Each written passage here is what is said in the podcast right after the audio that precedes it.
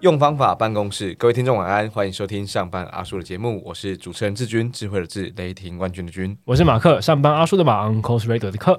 今天的节目啊，是跟收发收达问前辈共同企划的，然后也是我们一起经营的高手朋友系列，叫做产品思维。其实，在先前的节目当中，我们访问过的专案经理啦、UI、UX 设计师啦、工程师，当然有不同阶层。但还有个职位啊，就是这一次我在写访谈的时候，呃，我第一次发现，然后我第一次啊，原来有这个职位。我的工作领域其实不常见到这样的职位，叫做业务工程师。所以我们就十分好奇啦，在业界里面的这个业务工程师，他负责什么样的工作内容？然后在产品思维上面。我觉得可不能少了这个专业的这个板块哈，然后作为产品思维这个系列的压轴，就最后一集啦，第十集。因为这一集做完之后，我们要产出下一个系列，我们就会谈这个跟销售有关的 B to B 啦，然后 B to C，甚至 B to B to C 的这个销售，销售的方法啦，然后销售的逻辑啦，然后针对客户怎么区分等等。嗯，当然还是回到这一集产品思维的压轴。呃，所以我们找到了这个 Twitter 的 Solution Engineer，他叫悠悠，他现在人在伦敦哈，所以其实本来都是跟大家说晚安，但我想，呃，因为悠悠他现在伦敦时间是中午十二点多，然后空中与我们相会，所以我想我会这么说：午安，悠悠，和听众朋友们打声招呼。嗨，马克志军，呃，午安，晚安，各位听众。太好了，在一开始，我想也也透过呃悠悠的经验，先跟我们分享一下你自己的工作或者是产业背景。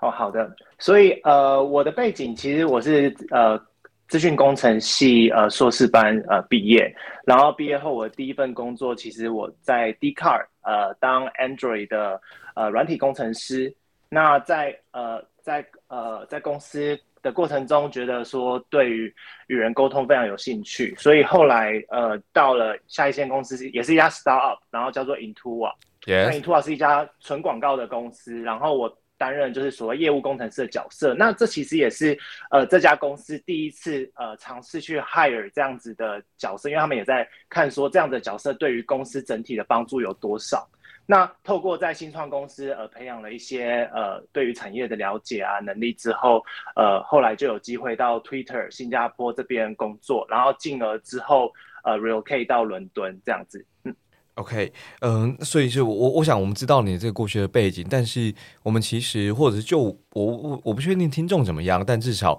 我和 Mark 还不够了解什么叫业务工程师，可不可以帮我们介绍一下，就是业务工程师他平常日常工作主要做些什么？嗯，好的。那如果呃我们把业务工程师翻成英文，其实你如果在 LinkedIn 啊或者在呃，一零四或是 c a c Resume，其实你们会常常看到它的名字很多，叫有人叫做 Solution Engineer，有人叫 Technical Solution Consultant，Yes，或者是 Technical Support Engineer，Field Support Engineer，其实非常的多。那这个这其实意思就在于说，这个在对于每一家公司，它的工作其实都有很大的不同，它的范畴其实都不太一样。那大体上，它其实介介于一个工程师以及商务间的沟通角色，对。那其实就你可以把它想成是一个很呃一个 translator，把一些复杂的技术语言翻转成商务上能够理解呃的沟呃商务上能够理解的智慧这样子。嗯，好，我我我想这样子大概连接上就是。呃，我们我们可以大差不多连接上，它它介于工程师业务，甚至介于专案之间，它它它有它的专业，然后它有它负责沟通的角色。然后延续刚刚业务所说的哦，我想今天就会分成主要的两个章节，第一个叫做 role and responsibility，就是 R and R，你自己的权责分工是怎么样的？尤其是在业务工程师，他好像又得面对前线，好像又得就是呃在后头，然后 support 大家，然后把产品给做好。啊，这是第一章节我们要讨论的。第二章节呢，国外任职的专业工作者的准备，这是我们非常好奇的，就是呃，如何在台湾公司待过之后，然后飞到伦敦，飞到国外，然后呃，继续延伸你的专业，进去不同的公司工作。我想在我们之前或许碰过那些在台湾的外商公司这样的工作者，可是如何进入到真正就是不只是外商公司了，是真正到当地去任职，我想是我们非常好奇的。所以，呃，在这个第一章节跟第二章节当中啊，就会讨论到关于这个国外面试啦，然后成为业务工程师需要的准备，以及业务工程师 PM 跟业务或者是甚至到这个 CSM，就是呃客户成功经理之间的这个权责分工跟协作经验的。所以我就想要延续刚刚也有所说的这个自我介绍，所以我们现在聊聊协作。那这也是第一章节我们会专注的地方。那么刚刚这个业务工程师很很快速的，我们知道他做些什么了。那在这样的工作当中，最多的协作，你跟什么单位协作，以及你和这些人，比如说业务啦或 PM 的这个权责分工是怎么来做划分的？嗯。呃，其实如同刚刚我所说的，在每一家公司，其实对于业务工程师他的定义都不太一样。那我就直接以我目前的部门，就是 Twitter m o p u p 这边，呃，其实它是主要我的对口主要都是商务端以及工程师。那我们举一个例子来讲，假如今天我们产品有一些呃问题，也就是所谓的 bug，那我们都怎么处理呢？那在在客户方面，我就比较扮演的是对外工程师的角色，也就是对客户来讲，我就是工程师，我就是产品的 engineer。那我会协助呃客户去找呃找到这个产品的错误，因为我们可能要收集必要的呃在工程呃在 engineer 端来讲，就是所谓的呃侦侦错的资讯，那以及就是协助他们做环境的设置，然后并在后续把这些资料打成一份 report，然后追跟我们内部。呃，追踪问题，然后以及发现它可能发生的原因。那在呃，在对内面对呃对内的话，其实会分为两块，一个是面对工程师，就是把我们刚刚所谓的 report，那协助工程师去了解是不是有办法呃复现产品的问题。因为有时候其实可能呃，因为每一个使用者他的环境不呃所我所使用的环境不一样，那可能有时候在特定的状况下才有办法复现问题。那我们也会协助，就是到产品的产品内部，然后去看说这个城市码可能错误的原因。然后，因为对于工程工程师方面，可能对于呃商业的逻辑啊，以及商业需求不太一样，所以我们要呃协助工程师从商业的角度出发，然后让他们了解这个影响度有多少。那如果我们有办法呃发现说问题点出在哪里的时候，接下来就是与产品，也就是所谓的 PM 讨论说，哎，那这样子的东西。我们有没有呃快速的 work around 可以去解决这些问题？那或者是说呃我们如果需要呃做一个产品的 hot fix，那在多久之内可以可以就是 roll out 这样子？对，那这就是主要呃在我们内部以 solution engineer 呃的权责划分。对，好，你刚刚讲到就是呃从商业的角度来购，我最近有一个深很深刻的体会哦，就是说呃我们之前其实前九集我们也会跟工程师跟 UI U 差来讨论。来讨论关于，呃，不管是从设计产品的角度来看，或从这个呃 code 的的角度来看，我们都会转换自己的语言，或转换这个客户的语言，让工程师可以听得懂。那这一题比较私密一点点哈，因为是我个人的经验。那当然，悠悠，如果你有经验可以跟我分享，那那太好了。就是我想请教你说，诶，为什么总是从外部去转换成？就是工程师的语言让工程师听得懂这件事情，让我觉得有一点点吊诡的地方是在说，因为说穿了，使用者体验，使用者是不会转换语言的，那么不应该是工程师去转换语言来进一步的了解使用者的需求，或所谓客户的需求，或者是 PM 或业务他们提出来的这些呃内容跟要求吗？你怎么看这个？就是中间这个有点啊摩擦或模糊的地带？呃，我们最常遇到的问题是。内部不了，呃，就是产品内部一头热的在一头热的做产品，然后他们想说我要把我的技术发挥淋漓尽致，但是他们却会不了解外部的商务需求是什么。其实这是这样子呃，我在我在 Into 啊，我在 Dcard，我我甚至我现在在 Twitter，我们其实常常都会遇到这样的情况，就是产品都会认为自己自己的东西自己从都从使用的角度出发，但常常都忽略掉了，就是。用户可能真正需要的是什么，以及他们从商务的角度切入，他们真正迫切的东西是什么？对对。那所以呃，我认为呃，业务工程师在这一个部分来讲，他担任是一个非常重要的桥梁。因为其实不管是呃马克刚刚所说的，就是对内或对外，其实我觉得都是相相一样的重要。因为呃，通常呃商务端可能会觉得说，哎，那产品就是一直没有办法达成他的需求。那有时候。呃，抱怨久了，那就干脆放弃了。可是，就是业务工程师，其实就是把这些东西转呃去了解，说，哎，那如果这个在呃 code code 里面，其实我们加上了某些很简单的东西，就有办法达到他们的需求。那进而我们也可以呃在内部透过呃技术技术一点的导向，然后去跟内部做 approach 这样子。对，OK，呃，然后现在呃，另外一位主持人 Mark，他刚刚在我面前举手哈，对，因为我看这句接话都觉得蛮接的蛮无缝的，我也不知道该怎么插入。因为因因为其实呃，我自己自己呃，现在工作也很很密切，要跟产品团队相处，然后很多的互动跟协作。然后呃，感觉刚刚听悠悠的介绍啊，业务工程师呃，其实真的很处在一个有点是一直在像刚刚提到的关键字 translator 的的这这件事情上。不论对外的翻译还是对内的翻译，要让让双方都能够去彼此理解。呃，对于这整件事情在商业关系上面的合作也好，或者是呃产品啊功能的期待，那这样究竟是有点类似于说，因为就就我们呃我现在的工作经验来说，会觉得，哎，我们都期待业务也要具备一部分的呃工程专业，但现在看起来好像是业务工程师他必须要同时具备这两件事情非常专业的状态，对不对？呃，对，其实这个呃，其实这就也回到了不同的市场需求。其实我们会发现，在呃台湾的市场，呃，其实，在你可以在发现说，在软体业其实几乎没有所谓业务工程师的存在。至少就我之前还没有离开台湾的时候，我在一零四银行，或者我在任何的求职网站，我几乎找不到业务工程师在软体业。可是，其实，在硬体业就会有非常大的需求。所以，我们常遇到一个情况是。呃，通常业务啊，跑去跟客户 approach 都呃，就是 approach 我我们产品，可是通常对方呃，就是可能一开始听到商业上的利益啊，什么都很开心，就想要对接，可是，在对接过程中就发现说有很大的问题。那只要对方客户端的工程师不满意，就是整体的产品架构，那其实合作就有可能因为这样毁了。那这也是为什么业务工程师有有需要这样子的职位存在啦，因为他其实就是帮忙。呃，业务去做一些缓冲，然后当今天呃对方工程师有问题的时候，可以及时的去协助他们，然后帮他们做问题的除错，那进一步让他们产品加速他们呃就是产品对接我们家产品的进程这样子。OK，呃，我我想呃 我想是这个阶段的额外的最后一题哦，你觉得业务工程师会跟业务彼此踩线吗？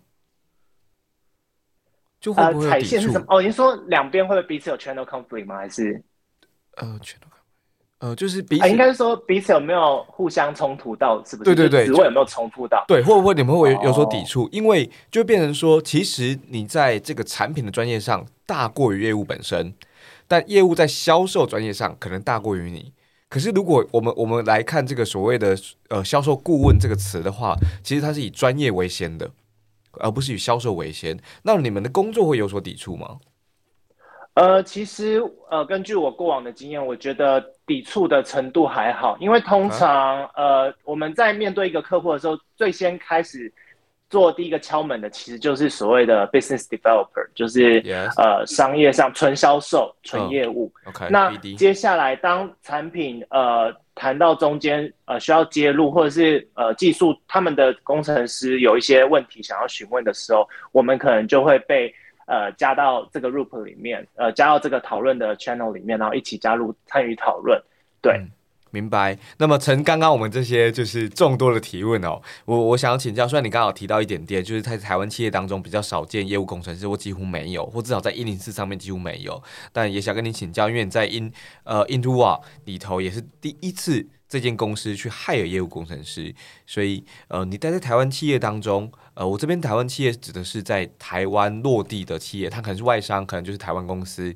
的情况相似吗？或者在这里头有什么差异跟挑战？呃，就如同刚刚讲了，在呃业务公司，其实，在台湾人也比较少，然后主要还是有呃跟就是主要还是跟市场规模有关，然后大部分的业务其实就是同时都身兼技术和商业的角色。对对，然后呃这样其实往往与客户接入产品的过程中，需要呃遇到技术问题，就需要大量的时间去协助出错啊，然后或者是说呃双方的理解有出入。进而导致合作失败。我们举一个举一个最简单的例子，例如说，可能业务呃跟客户讲说，哦，呃，我们你只要对接我们家产品，一般来讲，可能对接一两天就会好了。那这时候，呃，对方的业务跑去跟他们公司的 PM 讲说，哦，我们大概只要花两三天工程师的时程其实就好。可是殊不知，呃，却缺乏预估，在某些特定的环境下，或是他们呃他们的产品本身可能因为。呃，相对逻辑比较复杂，嗯，所以需要花比较多时间。可能这些东西在他们的谈判中就忽略掉了。那这也会导致后后续双方理解有出入，那这也会导致非常大的就是公司产品啊，或者是民生的问题这样子。对，是听起来是呃，一来本来的理解就就是他有有有一点点呃，就是过度的去承诺对方了，然后加上抓的那个 buffer 也是也其实完全不够。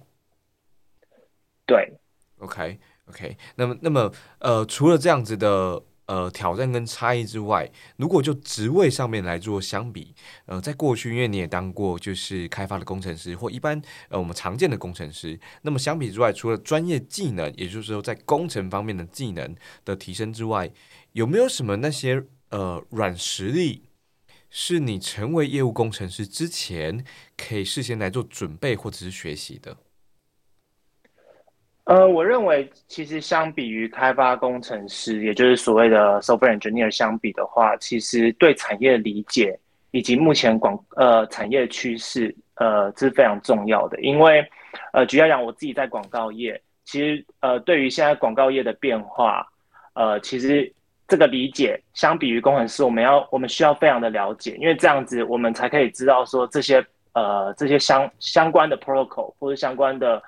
呃，逻辑要怎么跟工程师沟通，然后以及跟 PM 讨论，对，所以我认为除了这些呃 coding 专业的实力之外，其实在了解产业趋势是非常重要的。那至于有没有办法事前准备，或者是呃学习，我我认为如果以呃，因为其实不同的产业不同的。准备方式，像我们自己以前我在 Intuit 的时候，其实我们的 CTO 就会很常叫我们要听一些像 App Exchanger 啊，或是呃网络上一些相相关的一些资讯，因为这些资讯都可以很快的告诉你说，呃，例如 Apple 它推呃它推了所谓的 ATT Framework，然后或者是说 Google 最近推了一些 Privacy 的逻辑，那这些对于广告有什么影响？其实呃，身为业务工程师，其实在吸收这方面的东西要吸收的比别人更快，因为这些东西都会关乎到客户相关的收益，以及产品的呃产品在呃这个产业界的威胁性。对，所以这个这个东西可能在 Apple 在宣告这个东西之后，我们可能过两三天，我们就要马上呃汇集成汇集一些资料，然后呃跟内部一起讨论。这也是为什么我所所说的，对于这种产业趋势要非常的了解。听起来你就是呃，业务工程师，他几乎我必须说啊，他看起来几乎就不是在后端的人了，他几乎站在同一前线，但但但同时他又得跟上产品的进程，呃，比如说这个 roadmap，他他还是得跟上，但是他他要把这个第一线的资讯给带进来。在第一章节啊，嗯，在在往下走之前呢，我们其实每一个章节都会呃稍微总结一下我们自己从。呃，嘉宾身上，也就是这次就从业务身上的一些学习跟启发，那我们会提出一到两个问题，在第一章节，在第一章节呢，因为我们讨论就是 R N R 嘛，就是 Role Responsibility，那么角色跟你的权责分工是怎么样的？我觉得透过刚刚悠悠的说明，他其实非常非常清楚，就是帮我们定义出来业务工程师、工程师、P M。跟业务当中，这是这些区隔，包括我们刚刚说的，呃，我们刚刚提到一题，就是业务工程师可不会不会跟业务这样子的角色会有所抵触，或者是彼此踩线？诶，其实不会，因为出现的时机点是不一样的。所以透过第一章节，我想要跟听众们分享的这个问题叫做，呃，各位在自己的工作当中啊，不管你是承接一个专案，或本来的这个本职学能，或本来的职能当中，你的 R 与 R 的区别，你自己是不是很清楚？因为如果你自己不清楚的话，当然啦，有可能是你的老板交代给你的时候本来就不清楚的。可是你自己得很清楚哦，不然你会彼此踩线。只要一踩线，当然你跨部门合作就不顺畅。所以这个问题叫做 R N R 区别，自己是不是很清楚？如果不清楚的话，你应该先去厘清你的时间范畴、你的职能范畴、你的工作范围、你的权责到哪边，这是一个非常重要的任务。OK，这是第一章节。那么接下来啊，在节目下半段，我们紧接着就要跟悠悠请教他，就是在这个台湾工作四到五年之后，如何转职，然后进入这个外商企业的。而且不只是在台湾外商企业哦，呃，如同一开始所讲，他现在时间是呃中午十二点多，所以他直接飞到伦敦工作。所以在这里头，职业规划、面试过程有哪些是我们可以借鉴的地方？那么接下来我们进入一段这个上巴叔 Uncle's Radio 自己的广告。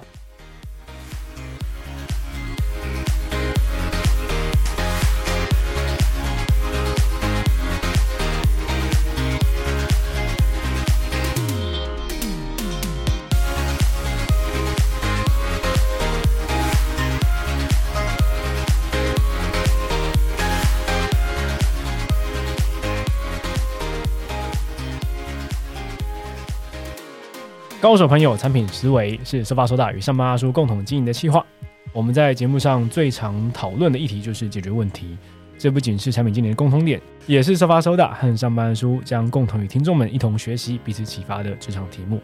你可以在收发收大问问先辈中找到悠悠，不给他的时间啊，节目上还听不满足的，还有疑问的，找到悠悠跟他咨询，跟他聊一聊。我们把相关的资讯放在 show note，提醒大家，如同我们节目上曾说过的，带着有效的问题，你会得到有效的答案。在今天整节节目内容里面，呃，不断的去收集今天悠悠提到的各种线索。呃，我相信听众朋友们一定会有更多的问题想要延伸，去更多的探讨，更多的了解。这就是你可以先准备好的，然后带着这些有效的问题来找到悠悠，不给他的时间。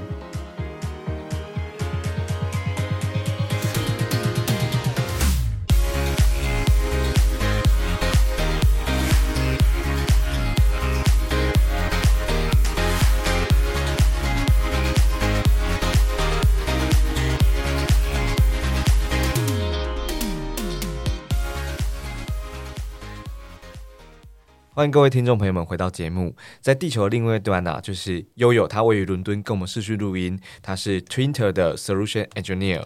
就是在上一个章节，我们其实聊了权责，然后跟协作，在这个段段落啊，我们想要跟悠悠请教的事情是，哎，该怎么去国外工作？从这个二零一九年啊，任职这个 Twitter 到到今天，我们就想要，我们就很想要请教悠悠的地方，就是台湾的职场经验是不是可以被复制的？那么复制过去是没是有效的吗？有没有带来一些实质的呃帮助？或者其实台湾的职场经验根本在 Twitter 工作的时候是个阻碍？这个地方想请教悠悠。好的，呃，其实我认为台湾的市场真的非常具有竞争力。那此外在，呃，我认为我如果今天在台湾没有 D Car 没有 Into 啊，其实就没有今天在 Twitter 的我，因为在新创公司其实获得到的训练。呃，还有就是产业的认知，我觉得往往都会比呃自己就是自己呃徒手学习还要来得更扎实。对，所以其实呃，我认为在呃，我认为是在呃过去的在台湾的公司，呃，使得让我对广告业有相当于的理解以及产业的熟悉度。那其实呃，相比于台呃，就是。在比较 Twitter 这种国际的公司以及呃台湾的职场，其实我觉得比较大的差异是，因为在台湾通常我们没有所谓的跨时区工作，所以其实大部分你遇到问题，你就直接走到对面的桌子说：“哎，这个东西出问题了，对，可以帮我解决吗？”对，所以其实第一个是工程师很好碰得到，对，所以这也会导致你认为说：“哦，遇到问题直接问就好了，没有什么问题。”但我我认为我。呃，来 Twitter 后，我发现最大的问题在于，呃，所有的事情你需要精简化，然后把重点讲出来。那呃，过去我们可能认为就是呃，沟通能力这件事情，其实就是在于，哎，只要双方你来我我往，可以顺利沟通就好了。嗯。但是今天建立在于跨时区的沟通上，如果你没有办法把问题完整的表达，那你可能就会变成说，你问了工程师一个问题，他过了八个小时回答你。但是他因为他不了解你的问题是什么，他就需要在更有更呃需要询问更多的资讯，那又在跨另外八个小时，那这时候客户就没有办法等到这么久，所以其实这也是一个呃我自己从呃台湾过来，我认为遇到一个非常大的阻碍这样子。嗯，我其实想延伸问一个，但这个可能比较偏向软性，因为它比较呃偏态度面或思维面，因为像。呃，毕竟我们我们台湾人在呃工作上面的想法，可能就是呃，例如说啊，很常见的就是我不报加班，但我就会把工作完成，然后我会很认真的去面对现在正在专注的专案上，甚至呃，在其他外国的同事眼里，我们相对是太过认份的状态。这个会在国外工作的时候有什么样的冲突或者需要适应的地方吗？甚至会需要跟其他同事呃稍微解释一下，哎，为什么是这样的工作态度？呃，其实我我只能说，不同的公司、不同的国家，他们的工作文化都不一样。例如说，我现在在伦敦，其实大部分的人就是呃下班时间就是我们自己私人的时间。那其实通常过了五点之后，就没有人再回讯、回 email、回讯息了。那这也是为什么承接我上面讲的，要怎么样在上班时间内去表达出呃，去完整的表达，并精简的让对方了解你的问题是什么，客户的问题是什么。没有做好这件事情会有什么样的 impact？对，所以在沟通上，对于这个职位又又变得更显重要。嗯，是。其实我我也想要接着问，就是呃，又刚刚提到这个，因为它跨时区嘛，客户一等，只要问题没有问好，一等就变成两天了，不是一天哦，是两天。那么就是针对悠悠你自己的经验，你是如何问好一个好问题的？那他是就是他他如何让就是工程师接受到的时候，他会知道哦，我知道你在问什么，我知道接下来要做呃哪三个步骤来协助你解决问题，甚至。工程师有可能会反问你几个其他更精确的问题。我们怎么问好这个所谓的好问题？其实从一开始的呃呃，例如说今天有产品上有问题，那呃从我们一开始这个问题怎么产生，背景环境是什么，然后以及它的呃重现问题的方式是什么，这些呃如果我们脑中有一个模板，然后去了解说。针对一个问题，我们应该要怎么解决？然后应该要收集哪些资讯？在一开始就沟通的清楚，那其实这样就可以降低很多沟通的成本。对，那其实我们在呃，像我在 Twitter，我最怕最怕遇到的事情是跨时呃，在跨过时区的时候，工程师他没有注意到我问的问题。呃，这时候跟你同听的人，然后但是如果刚好处在不同时区，其实对你来讲就有非常大的帮助。呃，举例以我们 team 来讲，其实我们全球。只有六呃，只有四个人，嗯，然后这四个人分别一个在一个在伦敦，一个在新加坡，然后两个在美国。那其实我们的时坦白讲，我们简单讲，二十小时我们都没有人在休息，因为因为我们二十小时都有人在在 routine，这也是我觉得这份工作最酷的原因。那酷，所以当今天有非常呃严重的问题的时候，其实你就需要像在跑接力赛一样，你需要告诉对方说，举凡来讲，我以前在新加坡。呃，我在新加坡，我的客户遇到了什么样的问题？那是不是在接下来接承接到你们 email 时区的时候，你们也有这样的问题？那其实就像是滚雪球一样，我们应该要把这件事情放大，然后让工程师、让美国的工程师知道说这个问题有多严重。那这样子，这样子之后，等到你再次太阳升在呃你的地区升起的时候，你才有办法获得呃对应的解决方案或者是呃答案这样子。Yes，听起来很像影分身哦，就是业务工程师这个职位，二十四小时都有人在做，可都不是你，只有四分之一是你。对，我觉得这这地方我收获很多，尤其你刚刚提到背景环境，我等下会把它列入在就是第二章节这个提问里头哈。那当然，呃，刚刚我们理解到就是 OK，台湾的这个经验，maybe 有些可以复制，有些不太行，我们还是得熟悉，尤其是刚刚提到跨时区工作，这几刻就让我想到之前我们录音的时候有一个叫做 Joanna，Joanna 她的。呃，工程师在法国，然后觉得他在台湾，哇，那也很辛苦哦，不止跨时区工作啊，法国的这些文化跟生活环境完全不一样，他们对于工作这个态度，哎，三点人就不在了，三点人就不在的，OK，非常有意思。那么，呃，除此之外，我们就想要请教，就是呃，那悠悠你在转职的时候是什么样的起心动念，让你决定哈，不仅在台湾的外商企业哦，而是直接到另外一个国度工作，那个起心动念那样子的。哎，我决定要去了。好，那个情绪是什么？呃，就是其实我从小就想要到戏谷工作，因为就是有一种戏谷迷思吧。但是呃，此外我也想要体验看看，就是在不同国家，它它的人文啊，然后生活体验是什么样子。这样最主要那个转捩点，其实我这也是我想要在这边可能跟听众多多分享的。其实很长很长的时候。我相信大家都跟我一样有一样的梦想，就想说，哎，我要到国外工作，但很长抓不到那个时机，就是我到底什么时候准备够充分？对，有时候我觉得那个我们可能会很难抓。对，有时候可能我会跟自己讲说，哦，等我这次呃力扣再刷的更够一点，或者是呃我等我作品集做的更完整一点。但其实呃我之前曾经看呃一个朋友所分享的文章，我觉得非常的。我我觉得非常有 feel，对，就是就是你永远都没有办法知道你到底准备好了没，所以当你送出履历，就是你跨说第一步开始，你不需要去决定说你到底准备好了没，因为应该是由对方或者是由这些就是这些面试人的在他们会告诉你说你准备好了没，所以其实不太需要太担心说，永远不要去担心说你自己到底准备好了。那我自己的转捩点，其实我比较幸运，是呃我。刚好 Facebook 新加坡，他透过 LinkedIn，然后告诉呃找问我说，呃想不想去那边做所谓的 Solution Engineer？那这也才让我发现说，哦，原来我现在已经可以开始偷偷看海外的工作。那所以，我第一份在海外的面试，在新加坡的面试，其实就是 Facebook。那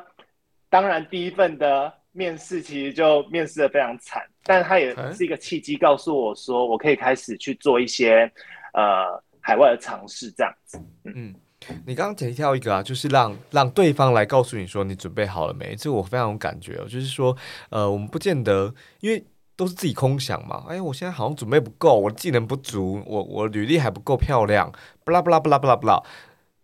但我真心认为那些就是不啦不啦不啦不啦不啦。包含我们的薪资，得让市场来告诉我们；我们可以去哪边工作，得让市场来告诉我们。我跟 Mark 非常喜欢一句话，就是：哎，万一这次。成功了，那怎么办？万一真的应征上了，我觉得麻烦才正正开始啊！就是当当当你就是入职，哎，Twitter 发 offer 了，哦，伦敦要住哪？那我有钱吗？那我怎么飞过去？那哪时候入职？我觉得那那那那那才是那才是一系列真心要开始准备的时候。呃，这时候就想请教这悠悠了。那在准备这些外商面试，你刚好提到 Facebook 啊，然后有有没有什么针对这些外商企业？面试的时候，那些需要注意的地方，因为其实确实啊，就是我们在准备的时候，我们也推测说，悠悠可能不止面试过一间这样子的公司。那么在这些你的经验当中，有没有外商企业在求财或面试的时候，他们有那些共通点，就是他们一定会问的，或他们总是有一些风格不太一样？嗯，你怎你怎么看这个题目？嗯。呃，其实我自己面了大概，我应该面了差不多有十家海外的公司，就是包含从呃在新加坡啊，在伦敦这边，其实呃多多呃前前后大概面了差不多有十家左右。那我发现其实最主要的共通点，呃是比起学历，它更注重你在过去的经验是否符合这个职缺所需。那这个是很重要的一件事情。那另外一件事情就是。呃，在面试的过程中，他们非常重视你问题解决的逻辑，还有你的起承转合。他们不，他们其实不是很重，他们他们不会就是重视于说你得过了多少奖，或者说你你帮忙赚了多少收益，而是说这些东西对你身上你学到了什么，然后以及你认为之后可以做的很呃怎么样可以做得更好。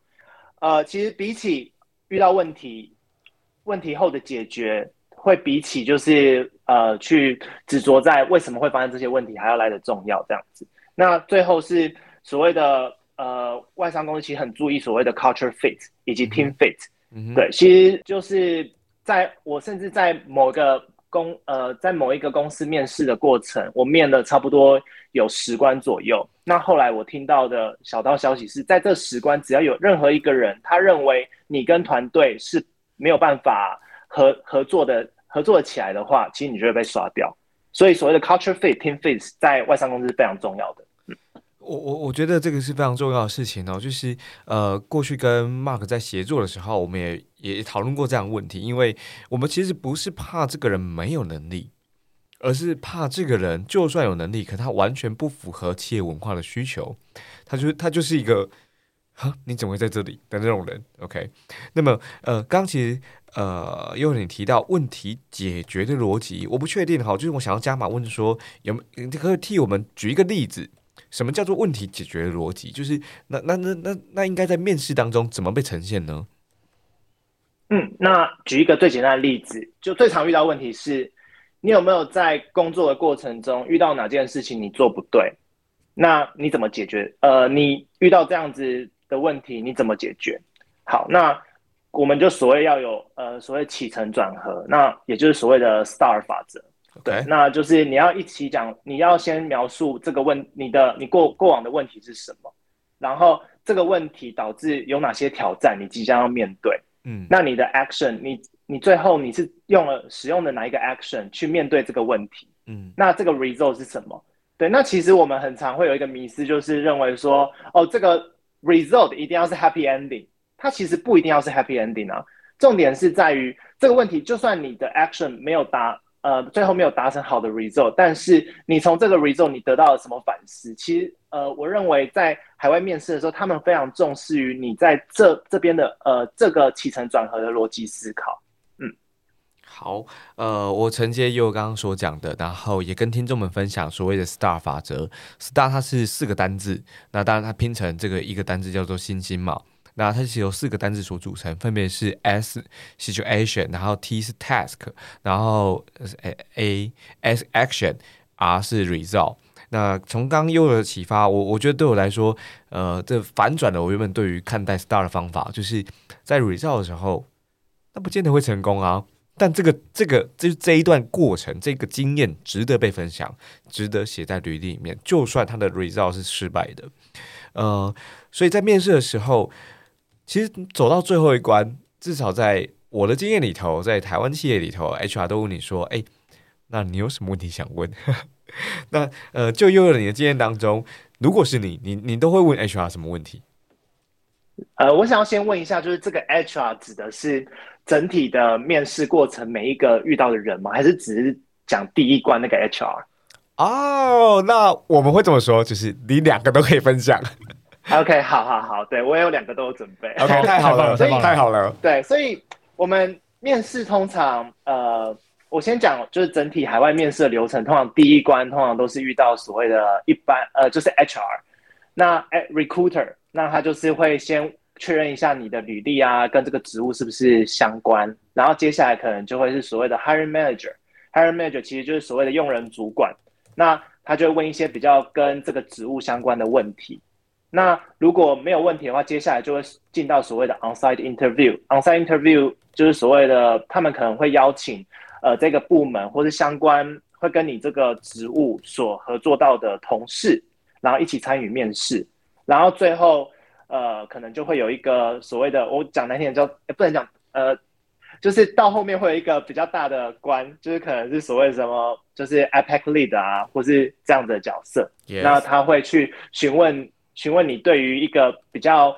公司整体方向性的东西的看法，然后最后 HR 会再告诉你说整个面试结果如何。这整体，呃，我之前在海外面试的整体流程，那。所以，呃，我自己的话会问的问题大概是这样，例如，呃，以一开始的 HR，我会想要尝试了解的是面试的整体流程，因为这会帮助你，如果你同时要应同时应征了好几个公司，那你可以大概知道是预期说这个公司面试的时程大概有多长，因为每一家公司它的面试的呃关卡其实不一样。对，好，那如果是在于呃所谓刚刚讲的 onsite interview 啊，或是 Hiring manager，其实我最常会询问的是这个职位上，以及跟这个面试官我们会怎么样做合作。例如说，呃，这一个现在面试你的这个人是 product manager，你就可以问说，哎，那我想知道我现在在面试的这个职位，呃，跟呃跟您这边会怎么样去做合作呢？这样通常会怎么做合作？那最后一个问题是，呃，我会想要尝试了解，呃，目前 team 的规模大概有多大？然后以及需要这个职位的原因是什么？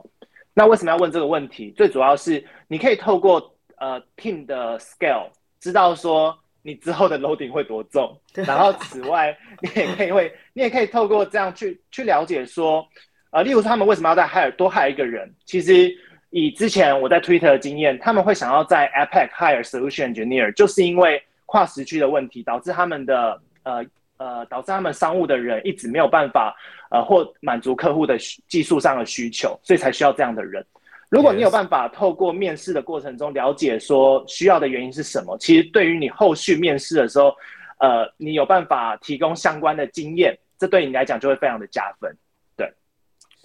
我我自己呃在面试的时候，如果走到了用人主管，我我自己会多问的问那个问题叫做：那么在未来一个月到三个月。我们的工作指标是什么？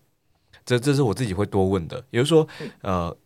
其实我在问的问题，呃，Q B Q 嘛，就是我在问说，那接下来我假设我真的加入公司了，我究竟要做什么才可以符合短期内的期待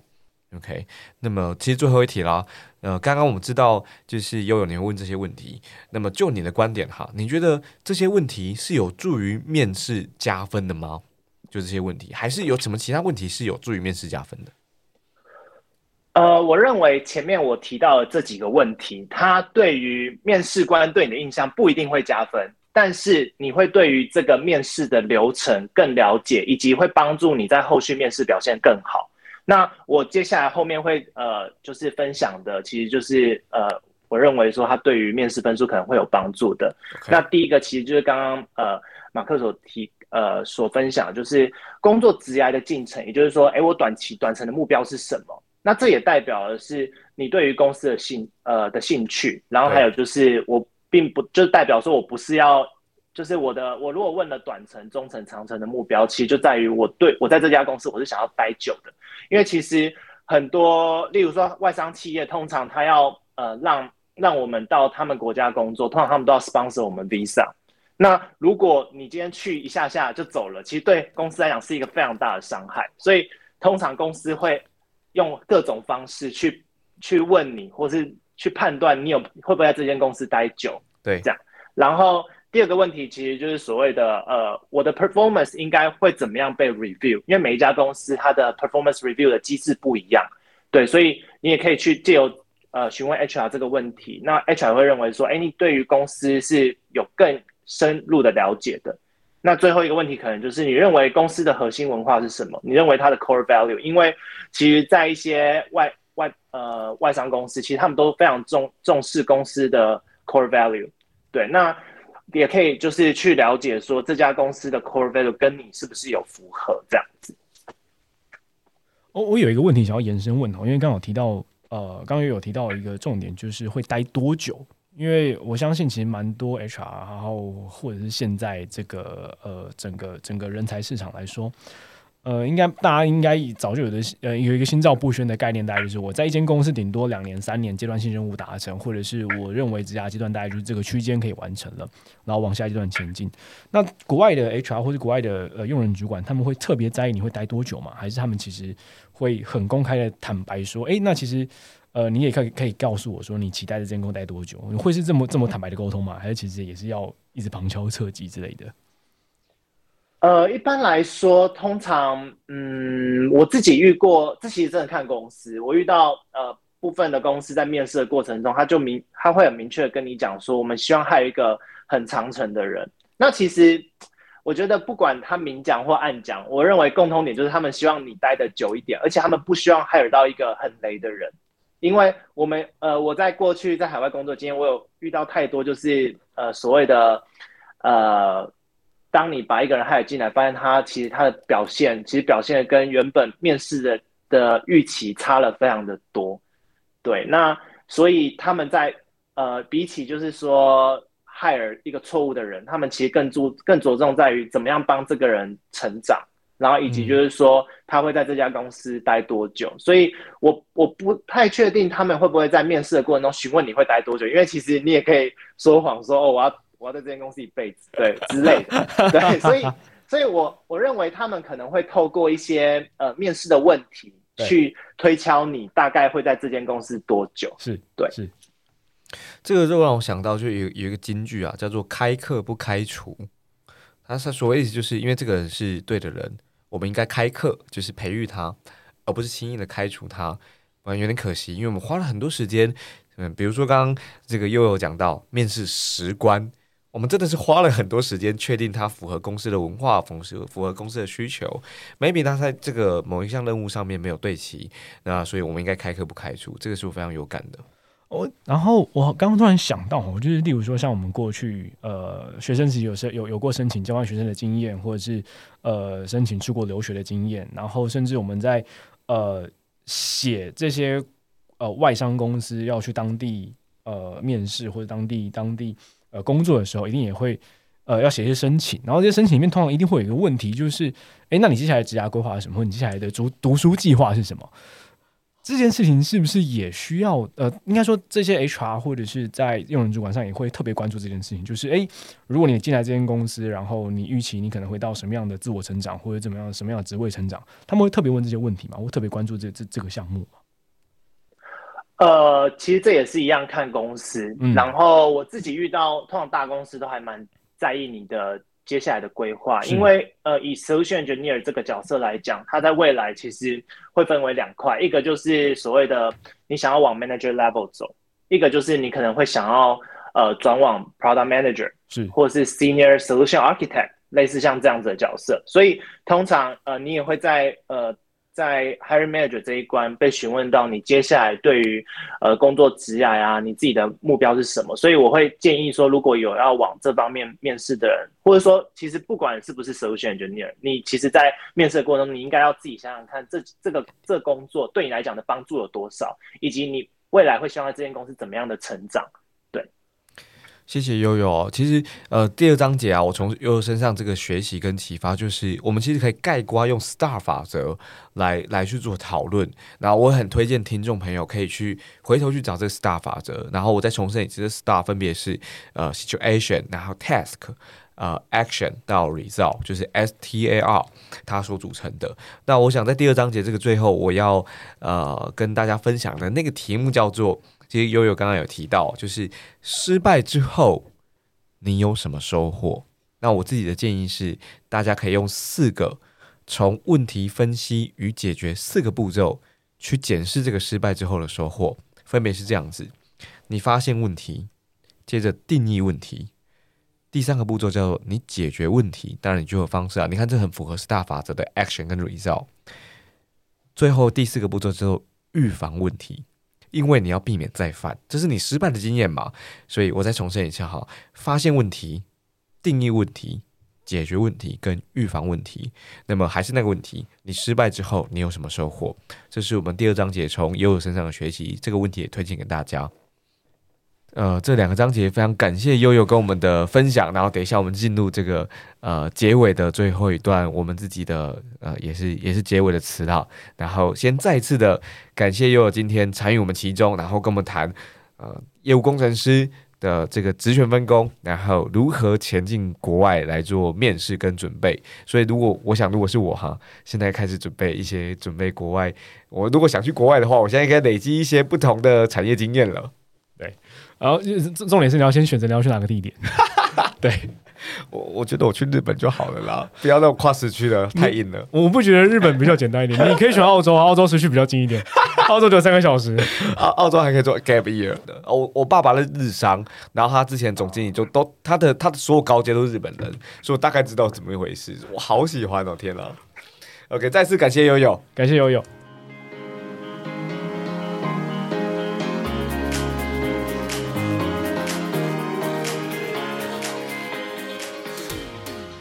上班阿叔 Uncle's Radio 在频道中，经由高手朋友一日为师两个系列，我们跨产业、跨领域的讨论工作方法和职业选择。不变的事情是我们不说大道理，强调可以带回去直接工作的方法。邀请各位可以到我们的 IG Uncle's Radio 和我们互动提问，也可以在 Apple Podcast 的评论留下五星好评以及你对于节目的想法。跟着我们一起用方法办公室。今天再次感谢悠悠的时间，谢谢，谢谢悠悠。